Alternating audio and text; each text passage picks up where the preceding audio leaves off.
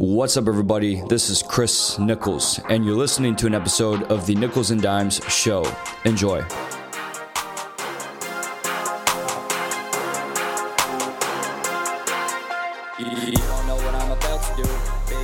What's going on, everybody? I hope everybody had a happy Thanksgiving. We are approaching the end of 2023, so we have a good time in the year to reflect on what we're thankful for, what happened over the year. Uh, did we reach our goals, and how we're going to adjust and go after it next year? So I always love these transition periods to do this type of reflection. But I just want to take this episode to share a little bit about my Thanksgiving break travel experience to Japan and some challenges that some of my entrepreneur guests have talked about on the show. I know I've done a few solo episodes talking about entrepreneur life hacks, which was basically business advice given by uh, business or life advice, really given by some of my guests. And uh, I thought it would be good to talk about some of the more recent episodes and the challenges they have experienced because I think people can always relate to challenges like these and apply to some part of their life, whether it's their business or something personal. But regarding the recent Thanksgiving break, I had an opportunity to go to a country that I've been wanting to go to for many years. And that country is Japan. I was in Tokyo for the first half of it and in Kyoto for the second half. Now, I'm somebody who grew up in Hawaii, which is a state with a strong Japanese influence, both in the population and in the tourism that the state receives. So I was able to stop in Hawaii, where I grew up, and then fly to Tokyo from there. But there were some things about the culture that really stood out to me. And I just have so many good things to say about the country and the culture. And I think there's a lot that anyone can learn from it. So I just wanted to call out that I really noticed such a high integrity culture in Japan. That comes out in a number of different ways.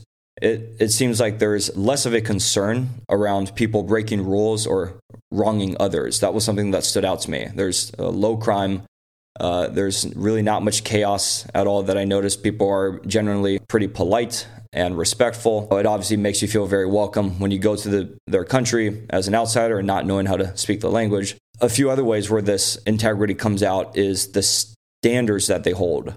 And that comes out in the way they handle and uh, manage food, uh, the customer service that they deliver, and the overall cleanliness of the cities and the streets. I, I, should share a fun example.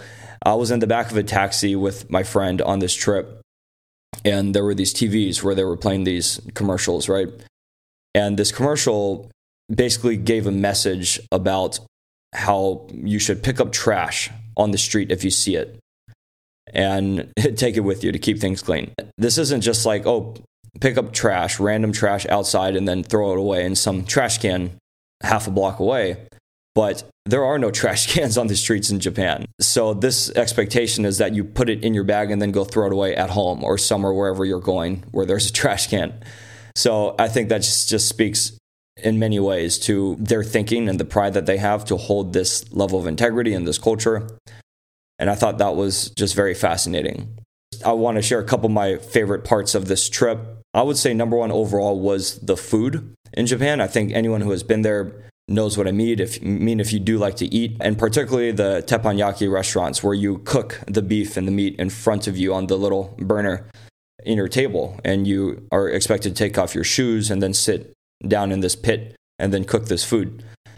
And uh, I'd say in Kyoto we had this Kobe beef, which is really where the Kobe beef is best in Kyoto. That's that's what they say, and the wagyu beef as well. So I just thought that was incredible. Every single meal, uh, obviously at the restaurants, you know, ramen, sushi, you name it. But also if you get bento boxes from the train station or from 7-Eleven, they are just surprisingly so good and so fresh. The next thing I really enjoyed was a place called Arashiyama, which is in Kyoto. They have this monkey park where you walk up uh, into the forest and you get to observe these monkeys playing. You can even go feed them in a cage uh, some peanuts and apples. And so I, I found that very fun. Kind of took me back to my childhood a little bit because of how excited I got when I saw these guys playing around. and then you also have the bamboo forest in Arashiyama. So uh, that was just across the river there where we saw the monkeys. And I also went and checked out an onsen, which is the hot springs that are really unique to Japan. And there's a number of traditions and, and, rules that go along with it because they've been around for so long. You are having a nice experience, like a really relaxing experience, doing the hot spring, and they have a cold plunge, and they got a sauna and that kind of stuff. So it's one of those things where you can go and spend hours at and just feel so refreshed. And then the third thing I would call out would be Shibuya, which is in Tokyo. And this is where you have the crossing, uh, the probably the biggest, busiest intersection crossing in the world but I don't know how many angles of streets uh, people are coming coming out when they cross. But uh, it, it was just such a cool energy to be there. Some people compare it to Times Square in New York. I think that's pretty accurate. But I really enjoyed the shopping there, the the restaurants, and, and just the speed and energy around you. So I highly recommend Japan. Uh, I just had to share this because it was such a special experience for me personally within the past few weeks. All right, so I do want to talk about some of the challenges that stood out to me in uh, some of my recent conversations with the entrepreneurs that have been on my show. And number one came up multiple times. And this is the idea of not knowing how to do anything as you're getting into your venture. You don't know what's around the corner. Uh, and in a way, you need to be naive because some of the guests that talked about this, in particular, it was Liam Erickson, with Guy Fawkes, and it was also Thomas Harrison, the creator of the Gemini credit card. And they say that they actually needed to be naive and not know what they were getting themselves into because otherwise they would never have started in the first place because then they would have known up front how hard it was and that would have pushed them away. So I just think this is really cool because it, gives you, I think, more confidence in approaching something where you don't fully know what you're going to expect. You know, I think I struggle with this sometimes and, and other people do too, but there is some anxiety involved when you don't know what's around the corner, uh, what you're signing up for. But in a way, you rise to the occasion when you are invested in it and it's required uh, to to get done and it's in front of you, right? So that really supports that idea for this challenge around uh, not being afraid to go after something and, and just doing it instead of knowing fully exactly what you're doing up front. Eli Facenda was another guest who gave a very similar challenge, but the way he worded it was that there is no instruction manual and that there are philosophies, tactics, strategies out there that you can follow to help you, whether it's uh, in your industry or just in general business, uh, of how you should go forward. But you really are in charge of your own ship.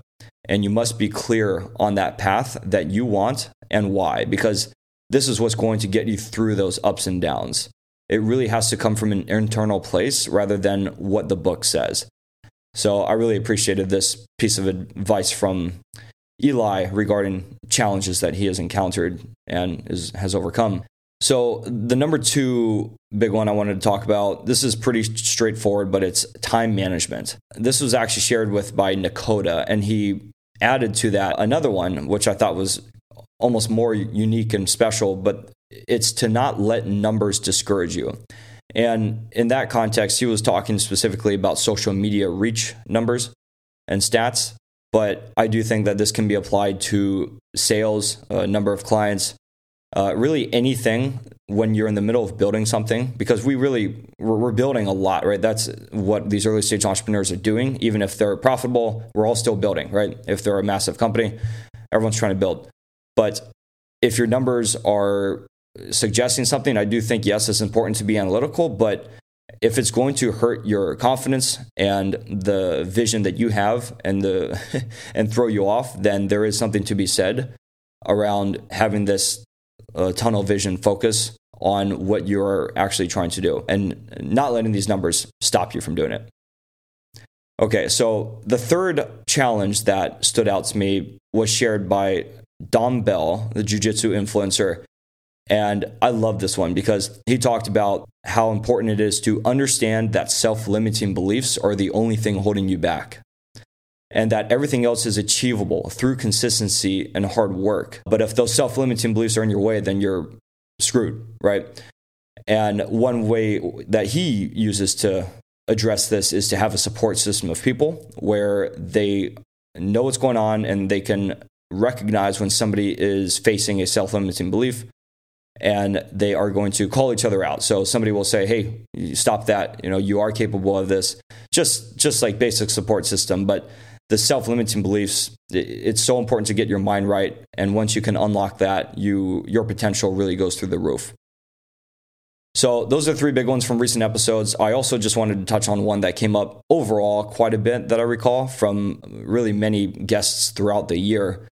But this was the ability to manage people and gaining that skill and also to delegate your work delegate tasks this is something I'm personally struggling with as well. I've been doing this podcast all by myself from start to finish, from pre production and coordinating and, and, working on the brand, and also uh, doing the actual setup with the equipment and recording and uh, working with the guests to market the episode and doing all the post production and editing.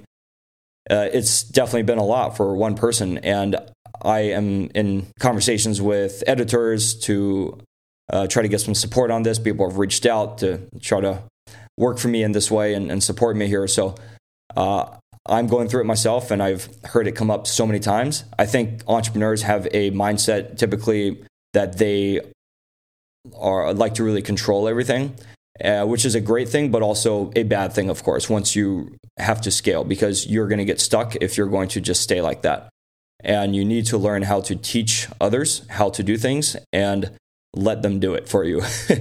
so I, again, am working on this. And if anyone has any cool advice around this, please reach out to me because I would probably find some value in that.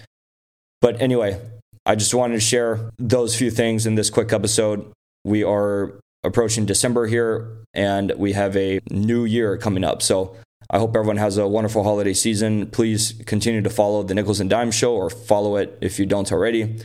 And again, I love feedback, but I hope everybody continues to enjoy and thanks again for all the support. Bye, everybody.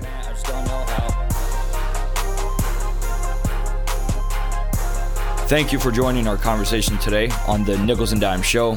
Please check out and follow my podcast Instagram at Nichols and Dimez Show. I'd love to have you subscribe to the show on Apple Podcasts or Spotify or YouTube. You can also find it on my website. I welcome and encourage any feedback you can share in the reviews so I can continue to improve and develop the show. Thanks again, and see you next time.